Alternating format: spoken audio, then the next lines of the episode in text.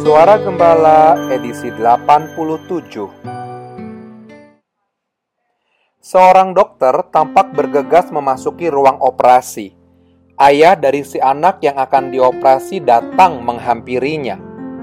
"Dokter, mengapa Anda terlambat datang?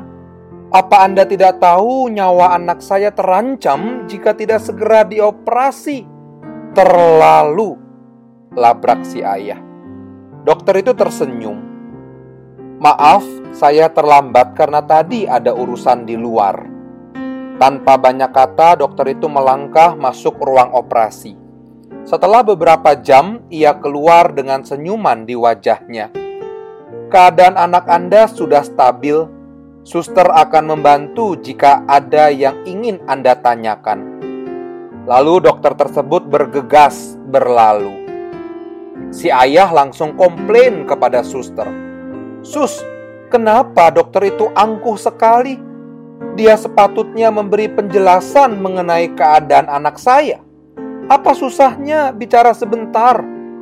Ah, sombong sekali dokter itu. Dengan terbata-bata, si suster menjawab, "Pak, kemarin sore anak Pak Dokter meninggal karena kecelakaan.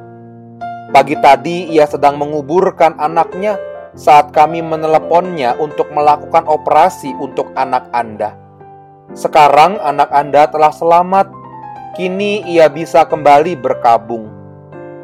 Saudaraku, jangan pernah terburu-buru menilai seseorang. Kita tidak berhak menghakimi kehidupan orang lain tiap pribadi di sekeliling kita mempunyai cerita kehidupan yang mungkin tidak terbayangkan di benak kita.